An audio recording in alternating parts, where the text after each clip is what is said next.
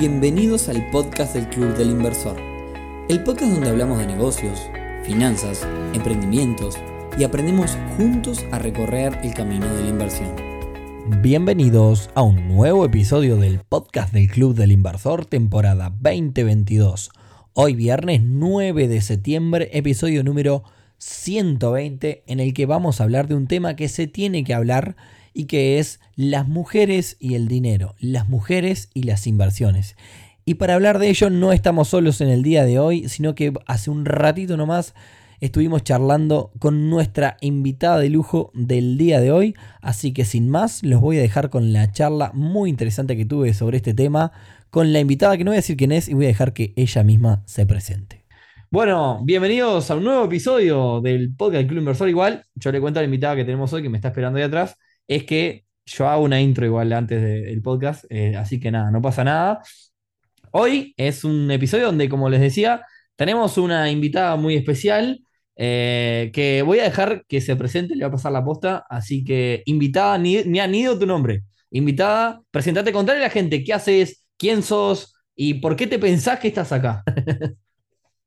Pensé que esto era el podcast del Club del Inversor, pero capaz que esto es la máscara y aparezco acá y tienen que adivinar quién soy. Gracias, Nico, por la invitación y hola a todas las personas que nos están escuchando. Mi nombre es Magdalena Yuria, todo el mundo me dice Maggie. Soy la fundadora, cofundadora y COO de Brava, que es una consultora para la equidad de género, para cerrar la brecha de género en el espacio de trabajo y también soy docente en la Universidad Católica, directora de Ítaca, que es el Centro de Innovación y Emprendedurismo de la universidad. Este, y bueno, acá estamos para poder charlar un poco con ustedes y compartir este rato. Espectacular, May. Muchísimas gracias. De hecho, nosotros nos conocimos ahí en la Católica. Exactamente. En la, querida Universidad de la Católica. de la Católica. Así en que bueno, uno nada, de tus tantos emprendimientos, mirá. uno de los tantos kioscos. Bueno, nada, muchas gracias, May, por participar de este episodio. Y arranquemos con quizás eh, la primera pregunta es, eh, vos como mujer, ¿cómo ves el mundo de las inversiones? En realidad, esto es una pregunta personal. ¿Vos cómo lo ves? Más allá de, de la perspectiva de género, ¿no? ¿Cómo es que cuando te dicen inversiones, qué es lo que pensás? O- ¿Y cómo, cómo actúas vos frente a eso, digamos, si, si, si, si tenés un plan, digamos? Mirá, eh, creo que, creo que hay, hay como distintas capas a tu pregunta. La primera tiene que ver con cómo se ve. Para mí, por lo general, se ve un mundo súper complejo y que muchas veces genera esto de, pa, es algo que no entiendo, así que mejor yo me quedo afuera de todo esto, porque es algo que me complica y por lo general tengo muchas cosas que hacer, no tengo mucho tiempo. Entonces tampoco tengo tiempo de, de ponerme a averiguar o de ponerme a entender. Entonces termina termina quedando, que terminás perdiendo un montón de oportunidades o te termina quedando afuera. De hecho, me está pasando eso a mí en este momento. Eh, yo no le conté a la audiencia, pero ta, yo soy contadora pública, tengo un MBA y estoy haciendo un doctorado en administración de empresas. Entonces, si se quiere, soy una usuaria bastante instruida en lo que podría ser el lenguaje de las inversiones y qué sé yo. Y de alguna manera tengo, eh, mi madre me pidió que, que me fijara qué se podía hacer con una, un pequeño dinero que tiene y estoy hace seis meses por tomar una decisión. Porque, algo, sí, Nicolás me abre los ojos porque, claro, él no deja parada plata ni 24 horas. eh, y, y claro, y tiene que ver con eso, tiene que ver con que siento que tengo que tener el tiempo para estudiar las distintas alternativas, con que encima en este caso yo estoy tomando una decisión por otra persona y entonces me viene como esa responsabilidad. Y eso nos pasa mucho a las mujeres. Las mujeres estamos muy acostumbradas a tomar decisiones por otras personas. Al ser por lo general las jefas de familia, estamos acostumbradas a tomar decisiones por nuestros hijos o nuestras hijas, o mismo por otras personas que tenemos a cargo, ¿no? Padres, madres, tíos, tías. Eh, y, y, en esto de querer siempre el bienestar o el bien común o, o, la mayor opción, muchas veces nos viene esa, esa parálisis ahí de quedarnos quietas y de, y de no entender para dónde arrancar y, justamente tiene que ver con eso, con tu cara, ¿no? Con esto de, de, en todo este tiempo que se pierde, toda esta plata que se va dejando arriba de la mesa que no se está aprovechando, todas estas ganancias potenciales que no estamos teniendo. A todo esto, yo tengo una pregunta, ¿no? Eh, este podcast lo escuchan, creo que estamos en un... Hoy, hoy volvió a aumentar la brecha, creo que estamos como en un 84% hombres, 16% mujeres en su momento había, había subido la cuota de, mujeres. Eh, en el Club del Inversor tenemos un 80-20 más o menos eh, en, en favor de los hombres. Y, y en general, en todos lados, bueno, a vos te habrá pasado, evento de, de negocios donde vas y demás, ves una cuota de mujeres inferior a la cuota de mujeres. ¿Por qué crees que se da eso? Quizás es una pregunta muy difícil, pero bueno. No, no, mirá, la, la primera respuesta y, y bien clara es las mujeres tenemos menos tiempo. Hay dos tercios de nuestro tiempo que está dedicado a tareas de lo que se llama el trabajo no remunerado, tareas por las que no se pagan, que tiene que ver con desde el cuidado de, como te decía, familiares a cargo, hasta eh, el llevar adelante la casa, el, pensar qué se va a hacer en el supermercado, qué se va a comprar en el supermercado, qué se va a cocinar, lo cocine, lo cocine la mujer o no. Tenemos esto que se llama la carga mental, ¿no? Eso de que de que los varones son estos ayudadores, ¿no? Estos buenos brazos ejecutores, pero que de alguna manera la carga o la responsabilidad cae sobre nosotras. Entonces, tenemos menos tiempo. Eh, y en esto de tenemos menos tiempo, obviamente podemos participar de menos cosas, de menos reuniones de negocios, de menos...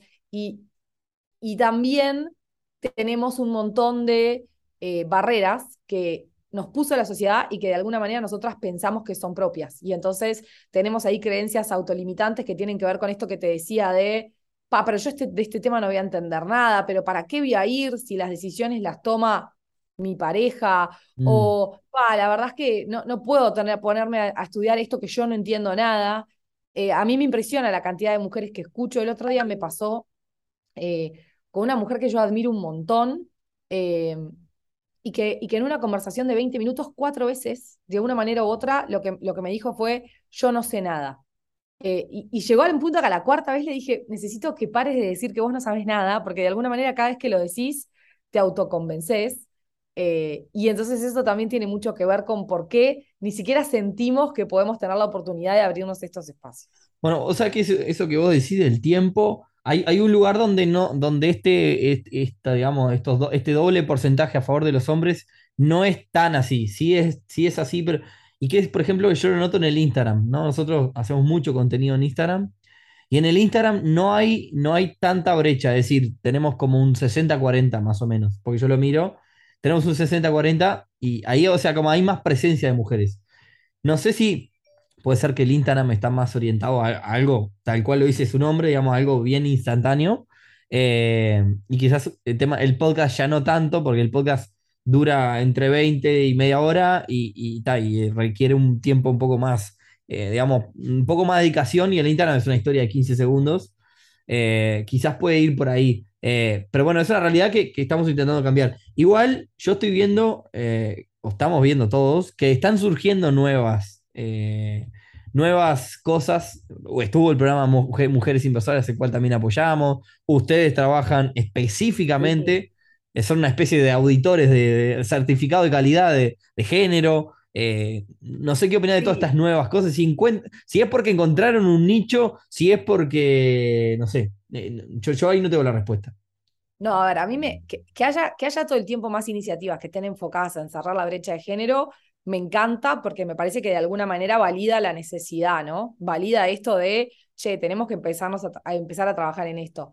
Eh, nosotras también estuvimos apoyando en Mujeres Inversoras, de hecho la semana que viene vamos a estar eh, dando, dando, apoyando con una clase para, para la segunda edición del programa y tal cual que también nosotras lo que hacemos es trabajar con las organizaciones para poder hacer un diagnóstico de cómo está la brecha de género en esa organización, pero también como más importante entregarles un plan de acción para que, para que las organizaciones sientan que tienen lo que hacer y que puedan medir el impacto de eso, ¿no? Para que también salir de esta lógica del vivir y salir de esta lógica del charlamos y pasar a una lógica de acción y pasar a una lógica de medición y de al año siguiente volverte a medir y fijarte qué funcionó y qué no funcionó, porque esa es como la forma, poder encarar un abordaje eh, en el largo plazo. Y la verdad es que la, la educación financiera como primer paso, pero después la inversión en mujeres, eh, es súper importante. Primero porque, como te decía, las mujeres hoy movemos la economía, tomamos el 75% de las decisiones de consumo. Y vos pensarás, está bueno, Maggie me acaba de decir que las mujeres llevan adelante la casa, entonces, claro, como hacen la compra del súper y qué sé yo, toman la mayoría de las decisiones. Sí, pero también tomamos el 50% de las decisiones de lo que tiene que ver con artículos electrónicos, casi el 60% de lo que tiene que ver con automóviles, el 90% de las vacaciones, entonces, de alguna manera, estamos todo el tiempo, ¿no? Decidiendo qué hacer con dinero y decidiendo cómo alocar nuestro dinero. De hecho, este estudio de Harvard habla de que la economía que mueven las mujeres es más que la economía de India y de Brasil combinadas. O sea, estamos hablando de que, de que las mujeres de verdad movemos la economía, movemos la aguja y aún así muchas veces lo hacemos en base a instinto, pero carecemos de herramientas para poder hacerlo de una mejor manera Igual, y para poder también ahí, te voy a decir Sí. una cosa. Uno que está en esto todos los días, sí, si- sin embargo, o sea, a pesar de que la cantidad y la brecha es diferente, los problemas que tienen los hombres son lo mismo que tiene la mujer. O sea, no, eh, te estoy hablando de problemas de inversión. A la hora de, por De- ejemplo, depende, depende, te voy a decir, te voy a decir un par de casos donde es dale, lado y del otro es exactamente igual. El Dale. tengo miedo o eh, no, no me animo a la primera inversión. Esto que vos me decías hasta hace seis meses que estoy dando vuelta. Eso lo Sí. tienen tanto los hombres en la misma cantidad que las mujeres. ¿tá? Eh, yo creo que ahí va un tema de personalidad también, ¿no? ¿Eso lo tenés medido o hay algún sesgo cognitivo que ya vi que tenés un episodio ahí más atrás que te está jugando en eso? Puede ser que haya un sesgo, pero a ver, a mí- a- yo, eh, a ver, el input que yo recibo es, digamos, los mensajes que la gente envía. Y los mensajes que la gente envía generalmente cuando hablan sobre estos temas dan, dan, dan digamos, denotan determinados problemas que, que son comunes a todos. Y ahí ya no hay mujeres, hombres, a todos les pasa exactamente lo mismo. Una es el miedo, ¿no? Y le pasa, eh, no te podría decir en cantidad, tendría que estudiarlo, decir en cantidad, a ver cuánto le pasa a un lado y del otro. Yo te digo que los problemas son similares. Eh, miedo, eh, no entender, eh, el hecho de no lo entiendo y esto y me aparto. O sea, si bien la cantidad, estamos de acuerdo que es totalmente diferente, los problemas son muy similares. Por lo menos los que, los que tenemos nosotros en el club como input, que la gente nos escribe y nos cuenta exactamente lo mismo, sea una mujer, un hombre, lo que sea. Ahí después igual empiezan a aparecer diferencias que tienen que ver con cómo resolver eventualmente esos problemas, porque solamente el 2% de la tierra del mundo está en manos de mujeres. De hecho, cuando vos vas a ver cuáles son las barreras de las mujeres emprendedoras, una de ellas es el acceso al crédito y tiene que ver con las garantías. En cuanto, por ejemplo, a las emprendedoras, en cuanto a recibir inversión y en cuanto a dar inversión, las inversoras, hay una charla TED que te la recomiendo, que está buenísima, de una mujer que se llama Dana Kunze, que Ah, habla de cómo Estoy anotando, Estoy anotando. Van a Kunze. Dana Kunze, que habla de cómo a, a los varones cuando van a hacer su presentación de sus emprendimientos para levantar inversión, se les hace preguntas eh, de, de, como de potenciación, de potencial, de cómo va a ir para adelante, de cómo van a hacer para lograr sus objetivos, de cuáles son los mercados que siguen y qué sé yo, y a las mujeres se les hacen preguntas como a la defensiva, como de qué va a pasar cuando esto choque, quién va a estar acá Uh. para levantar los pedazos. Sí, sí, sí, sí. Eh, ¿Cómo vamos a hacer para llegar al punto de equilibrio? Y, y todas esas preguntas defensivas predisponen, por supuesto, la motivación y la cabeza de la persona que va a invertir. Porque Claro. cuando vos vas a una reunión de inversión y, y- y todo es motivación y futuro, ¿no? Y nuevos mercados y prospección y ventas, obviamente vas a tener una tendencia mucho más grande a decir, yo apuesto acá. Y en cambio, cuando la conversación va por el lado de, pa, che, ¿estás seguro que hay mercado para esto, Nico? ¿Y te parece tirarte al agua? Y si le errás, ¿qué vas a hacer? ¿Qué va a pasar? ¿No? Eh, todo eso empieza, todo eso empieza a afectar. Y, y también es una realidad que de vuelta, en esto de sacarse el miedo a, a la primera inversión, eh, partimos, partimos de una relación muy distinta los mujer- las mujeres y los varones con el miedo. Claro. Eh, a las mujeres nos o sea, las mujeres vivimos en un estado de miedo de alguna manera o de otra. Primero que nada, porque obviamente vivimos violencia basada en género, vivimos en la calle, desde que te enseñan a, desde que cuando yo era chiquita que me enseñaban a, a- a- qué hacer si me gritaban en la calle o a cuidarme para no andar sola de noche, hasta otro montón de cosas más. Eh, el miedo es una cosa que tenemos muy internalizada por el hecho de ser mujeres, y entonces partimos de otra base. Entonces, capaz que sí, que, que las mujeres y los varones también tienen miedo a la hora de invertir, pero en el caso de las mujeres es un miedo que se adiciona a otro montón de miedos. Claro, a otro tenemos. miedo, sí, sí, sí, sí, entiendo. No, no, yo solamente te lo puedo decir en, en base a eso, porque es- son lo- los mensajes que recibimos en el club de mujeres y hombres son muy similares en cuanto a problemas. Miedo, desconocimiento, eh, no sé, eh, un montón de cosas, ¿no? Eh, que, que son similares en ese sentido.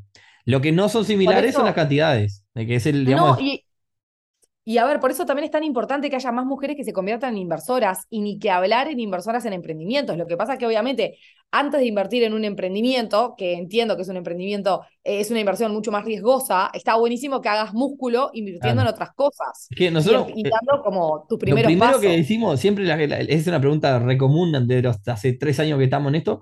La pregunta re común, vos hacé, agarrá y sacate el miedo, hacé un giro de 50 dólares a donde sea. Sacate el miedo de hacer, de, hacer eso, ¿no? Eh, una vez que te sacás el miedo, después es un camino sin retorno, porque yo después lle- lle- llega un momento que si, si, si lo haces todo el tiempo y si, te involucras, después llega un momento que es tan fácil que, que ya ni, ni medís y digamos, lo haces con una soltura como, como quien como quien se dedica a un trabajo y, digamos, y, hace todas las cosas, lo, lo mismo siempre, todos los días. Eh, igual, la, la siguiente pregunta sería, ¿qué falta o, o qué hay por hacer para, para seguir creciendo? O sea, yo veo que esta brecha, ¿no? Hoy hay un montón de acciones que se están haciendo, ¿no? Sin embargo, todavía la brecha sigue, ¿no? No hay una, no, no es que, no es que ah, hemos hecho esto, esto, esto, no hablo como club, hablo como sociedad y hablo como, digamos, general. Hemos hecho esto, esto, esto, pero hoy la brecha sigue. Eh, entonces, no, no sé, quizás es una Yo pregunta también que- difícil. ¿Qué falta para adelante? A ver, yo creo que también lo que falta primero que nada es, y, es que los varones se involucren más en la conversación y que entiendan que ellos también tienen mucho por hacer. Porque para mí lo que, me- lo que pasa muchas veces, o lo que yo veo muchas veces, es que cuando hablamos de estos temas, eh, en la empresa o en el club o en cualquier lado, suelen decir, che, ¿por qué no mandás a XX, una mujer, a que se encargue de esto? Y entonces, de alguna manera, es como que encima vos tenés la carga de resolver el problema un problema que en realidad vos no creaste, de alguna manera heredaste. Entonces, eh, creo que lo primero tiene que ver con entender que tal cual todas y todos somos parte del problema, todas y todos somos parte de la solución, eh, y de alguna manera también pensar en que hay cosas pequeñas que se pueden hacer desde donde está cada persona para poder contribuir a esto, ¿no? Y que tiene que ver con desde no reenviar un chiste de WhatsApp que no está bueno y que tiene alguna microagresión, eh, hasta no hacer comentarios eh, de, del cuerpo de otras personas, del estado de ánimo de otras personas, de la vida privada de otras personas, y de vuelta a cuidar mucho las preguntas que hacemos, ¿no? Eh, yo siempre digo lo mismo, eh, cuando empecé, cuando llegué a mi primer puesto de liderazgo, no me paraban de preguntar cómo iba a conciliar mi vida personal con mi vida laboral, qué ibas, cómo iba a ser, si ibas a ser madre o no. Vos, Nico, fuiste padre hace poco. ¿Alguien te preguntó cómo ibas a hacer para conciliar tu vida personal y laboral? En realidad, mis socios me dijeron, ¿cómo vas a hacer para que te dé el tiempo? Pero la realidad es que no es una pregunta normal y, y de alguna manera todo eso te va condicionando, ¿no? Y todos esos estímulos que recibís de afuera te van condicionando para decir, bueno, encima de que no tengo tiempo para nada, me voy a meter a invertir, pero pará, eh, o sea, no puedo, no puedo encarar una cosa más. Eh, hay un estudio que salió hace poco que las mujeres que son madres tienen el- la carga cognitiva, digamos, Sí, sí, sí. más exigida que las personas que manejan empresas de Fortune 500. Este, y, y tiene que ver con eso, o sea, obviamente no, no, no vamos a estar en la misma situación, no vamos a llegar al- igual al espacio de trabajo y no vamos a encarar igual el tema de las inversiones, porque vivimos realidades muy diferentes. Es más, te cuento otro problema en común. Hace un tiempo, se, hace un tiempo ya, el año pasado, se asoció un chico que es del interior y me acuerdo clarito porque me lo dijo 27 millones de veces. Dice, no, no, lo que quiero es tener un espacio para charlar de estos temas de inversiones, ¿no? Me dijo, no hablo de esto con mi pareja, no hablo de esto con mis amigos, pero no hablo de nada, o sea, no les digo ni siquiera, eh, o sea, no, no ventilo absolutamente nada, ¿no? Con un Sí, sí. hermetismo total, ni con mis padres, o sea, era una cosa eh, ta, que yo un poco le dije, bueno, en realidad tenemos que hablar de esto para, para que, para que, digamos, ayer, sí, ayer, hoy jueves, estamos grabando el día anterior de que salga este podcast. Ayer eh, tuvimos una reunión de socios nuevos y se presentaron todos, había una chica, y la chica lo primero que dijo fue eso, en realidad me asocié para poder hablar con esto, porque no hablo con mi familia, ni con, ni con mis amigas, ni con amigos, ni con nadie. Entonces digo, otro problema en común, donde ahí tenés dos casos iguales, donde lo vemos de un lado y del otro. Por eso yo hablaba de los problemas comunes. Me parece también hay, problemas que, que por, es- por eso es que quizás es difícil, eh, o, en realidad no sé si es difícil, pero no, digamos, lo- lo- los problemas que yo te cuento son, son problemas que no, no son los que están marcando la brecha, porque en realidad son comunes. Quizás la brecha viene por el lado de este que vos me decís, que quizás eh, un tema cultural desde el inicio, del vamos. Claro, y en tu caso también te pasa que tu muestra no es equitativa, porque vos mismo me estás diciendo que de tu masa social solo tenés un porcentaje minoritario representado por Sí, mujeres. sí, es un porcentaje que está creciendo bastante. Nosotros hoy tenemos más de 800 socios, 800 y poco, y tenemos 106 mujeres, ¿no? Claro. Eh, que, digamos, para lo que era antes, supimos tener 500 socios y 30 mujeres, ¿no? 20 mujeres. Claro. Sí, sí, estás arriba del 10%, pero fíjate que nosotros somos el 50% de la población mundial Sí. y el 51.9% de la población de Uruguay. Sí, sí, sí, sí. O sea, están mega subrepresentadas. Sí, sí, sí, sí, Eh, por supuesto. Pero también ahí, y volviendo a tu pregunta anterior, otra cosa que falta es diseñar productos con lente de género, diseñar productos financieros Bueno, para eso está brava. estén pensados en mujeres. La verdad es que con Brava nos encantaría eventualmente entrar en ese tema y lo hemos pensado un montón porque es clave y hay necesidades y de vuelta, y ahí tiene que ver mucho también con eh, cómo capacitas a las personas que venden estos instrumentos eh, y, a, y a- y a las personas que hacen la asesoría financiera, ¿no? La asesoría de inversión. Claro. Porque de vuelta, tenés que entender que, que, que van a operar otras cosas atrás diferentes, otras motivaciones, otras formas. Y, y lo peor de todo es que cuando vos ves resultados de las investigaciones científicas, las mujeres suelen ser muy buenas inversoras, suelen tener muy buenos resultados de inversión. Entonces, ¿Cómo es- cómo- más rabia te da. Quiero aprovechar a, difundir lo que ustedes hacen, que me parece que está muy bueno. Pero, ¿cómo es el camino de, de Brava? No me refiero como emprendimiento, sino yo soy peteco corredor de bolsa, supongamos, ¿no? A una empresa dentro de este rubro de las inversiones. Brava Sí. viene, ¿cómo es, cómo es el trabajo que hace Brava, digamos, ¿no? Mira, Brava, Brava entra a tu organización eh, y le hace una encuesta a todas las personas que trabajan en esa organización y al mismo tiempo al equipo del proyecto, que por lo general está conformado por alguien de la gerencia y por alguien del equipo de recursos humanos, le hacemos otro montón de preguntas de la empresa y en base a eso, a través de una metodología propia que desarrollamos nosotras en base a haber trabajado con más de 40 empresas durante cinco años, calculamos un indicador que mide la brecha de género ahí en el espacio de trabajo, que tiene cinco dimensiones, mide cómo está la equidad en cuanto a la estrategia empresarial, en cuanto a la maternidad, paternidad y cuidados, eh, comunidad de impacto, clima organizacional y contrataciones, evaluaciones y promociones. Y en base a todo ese indicador armamos un diagnóstico y, como te decía, este plan de acción. Y después este plan de acción eh, tr- tratamos de negociar ahí con la, con la organización para poder comunicar en conjunto ciertas acciones. Porque eso también es importante. Es importante que hablemos de estos temas todo el año, que no hablemos solo No, en porque marzo. ah, me imagino que después hay un follow-up, digamos, ¿no? De las cosas. Exactamente. Al año siguiente volvemos a hacer la medición y de alguna manera empezamos a ver qué funcionó y qué no funcionó. Y la Claro. otra cosa interesante es que usamos mucho análisis de datos para poder cruzar distintas variables y para poder entender, por ejemplo, qué es lo que, eh, a- qué es lo que eh, define para esta empresa que, la, que decir que la empresa está comprometida con la equidad. En algunos de estos casos tiene que ver con los esfuerzos que se hacen en capacitación o en mentoría. En otras empresas tiene que ver con los esfuerzos que se hacen con el combate a las microagresiones o a los micromachismos. Entonces, al saber eso, también te podemos dar eh, acciones concretas y como más teledirigidas, ¿viste? Sí, sí, sí, Eh, sí, sí. para poder atacar directo el dolor que vos tenés. Bien. ¿Y ustedes hace, hace cuánto que hace como tres años que están con esto? Hace tres años que estamos con Brava y en total hace más de seis años que trabajamos en temas de género. Eh, y de alguna manera eh, empezamos por eso, porque nos empezamos a dar cuenta que había un montón de cosas que nos pasaban eh, que tenían que ver con el hecho de que éramos mujeres y, y no queríamos ser como indiferentes a esa realidad. Y al principio trabajábamos solo con mujeres, pero después en algún momento del camino nos dimos cuenta que si no incluíamos a todas las personas en la conversación, no íbamos a llegar a resultados eh, que tuvieran el alcance que estábamos esperando y el impacto que estábamos esperando. Te voy a decir una pregunta. Sí.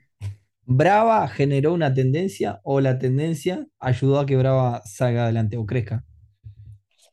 No, yo creo que nosotros tuvimos un, un muy buen eh, time to market, como se conoce, un buen, muy buen momento de llegada al mercado, eh, pero que como todo en el emprendimiento, tiene una cuota de visión, tiene una cuota de suerte y tiene una cuota de universo. Eh, Porque yo pienso, pienso, lo, pienso lo mismo, ¿no? No, no, no pienso que nosotros, pero nosotros, Club del Inversor, se sube a una tendencia que tuvimos suerte nomás. No sé, no sé si suerte o, o se dio.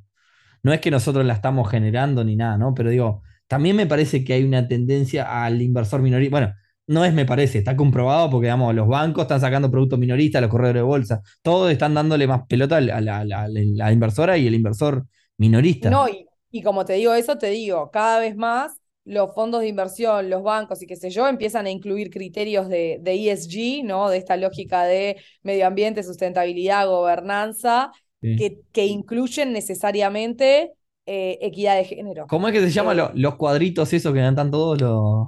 Los objetivos de desarrollo sostenible. Ahí va. Este, y cada vez más los distintos fondos están exigiendo que se incluyan inversiones con lente de género, que se, que, se incluya la perspectiva de género en el, en el modelo de toma de decisiones. Entonces, de alguna manera, definitivamente es algo que llegó para quedarse. Y también ahí hay una gran oportunidad de vuelta, no solo para las mujeres, para todas las personas. Nosotras en Brava tenemos una frase que, que dice, si las mujeres crecen, las sociedades avanzan. Y, de verdad creemos eso, o sea, nosotros de verdad creemos que estaría buenísimo, por ejemplo, que, que, que el perfil inversor de la familia eh, lo tenga una mujer, porque eso quiere decir que capaz que ese varón, por ejemplo, no tiene ganas de encargarse de todo eso. Y está bien. Mm. ¿Por qué tiene que cargar con el peso de, de ser el proveedor o de tomar esas decisiones de inversión él solo? Porque hay un estereotipo que mandató que eso lo tiene que hacer el proveedor, el hombre de la casa. ¿De dónde salió eso? Capaz que, capaz que, que, en esa familia hay un acuerdo, en esa pareja hay un acuerdo de que lo haga la otra persona y es un ganar-ganar. O sea, también ahí no hay que perder de vista que siempre que hablamos de equidad, hablamos de esto, de que todas las personas estén mejor y que por ende eh, ganemos todas las personas. Bien, dos últimas preguntas y te libero. Eh, Dale. La primera, la vida de inversora de Magdalena. Hasta ahora te, has hecho cosas, querés hacer la, relación con la finanza y demás, has hecho cosas, eh, estás en proceso de todavía. Mira, em, hasta hace un tiempo solo jugaba a la defensiva, eh, con mucha educación financiera, eh, pero solo jugaba a la defensiva con ciertos productos. y sí, siempre que pude, o sea, no sé, por decirte algo, eh, si trataba de ahorrar, trataba de pensar en, bueno, podría ahorrar en dólares, podría ahorrar en UI, bueno, pero todo como muy, muy perfil, muy conservador. Eh, y después, em, durante un tiempo, me animé, pero debo decir, casi que obligada por figuras masculinas de mi familia, o sea, ahí no, no me puedo llevar el crédito, eh, hacer alguna inversión, algún poco, algo un poco más arriesgado, este, en las que bueno, hubo de todo, hubo algunas que empaté, hubo algunas que perdí algo, pero la mayoría me, fue mejor. Em, y, ahora me pasa esto, ¿no? Me pasa esto de que al momento de hacerme cargo de, de, tomar decisiones por otras personas, me, me cuesta un montón. Igual, igual yo le digo a la gente que no la está viendo, porque la va a estar escuchando, eh, para, que, para quien no la conoce, Maggie no tiene ni 50 ni 60 años, es una chica joven eh, no voy a decir la edad, se, lo decís vos si querés. Pero... No, no, lo puedo decir. 34 años tengo recién. Ah, por eso, digamos. Eh, no, esto es en relación a, que yo siempre pienso, digamos, si, si no arriesgas con 20, con 30, cuando tengas 50 no vas a arriesgar ni loco. ¿no? No, bueno, pero por ejemplo, mm. nosotras ahora en el emprendimiento eh, hicimos apuestas grandes y nos arriesgamos a cosas grandes y nos estamos arriesgando a cosas grandes. nos arriesgamos a tomar, a tomar inversión, por ejemplo, nos arriesgamos a pensar en tomar ciertos créditos, en atarnos a ciertas cosas, eh, pero también tiene que ver con un recorrido. Yo, por, por, por mi cultura y por mi crianza, eh, no hubiera pasado de 0 a 100 ahí sin pasos intermedios, ¿viste? Pero de alguna manera es eso, es lo que te decía hoy, de ir como haciendo el músculo y, y de irse animando. Bien, y para cerrar la última pregunta, el chivo claramente está.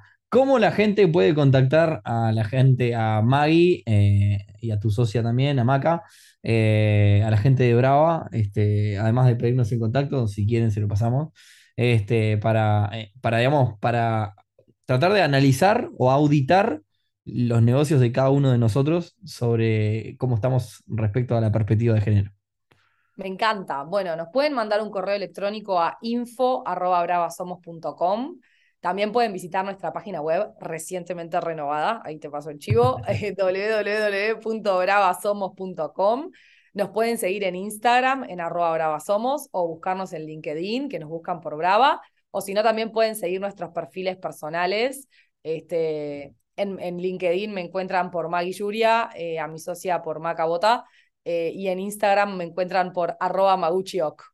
Completito. Mañana, mañana las voy a etiquetar. Eh, yo le cuento a la gente, yo en realidad armé el, o sea, la idea de este podcast a las 2 de la tarde y a las 2 y media le escribí a Maggie, che, Maggie, vamos a grabar cuándo? Hoy. Así que, nada, muchas gracias. bueno, está, pero Para que vean. que otra vez me llamaste para una charla el día antes. Así que estamos a mano. Esto es así. Esta es la magia del Club del Inversor y del ecosistema de emprendimiento. Por supuesto. Te va y viene. Siempre al pie del cañón. La colaboración funciona, como dice mi socia. Más bien. Así que bueno, nada, May, muchísimas gracias por participar de este episodio. Mañana van a, van a las vamos a etiquetar y vamos a, vamos a ver este, si la gente también se suma un poco a la movida de ustedes.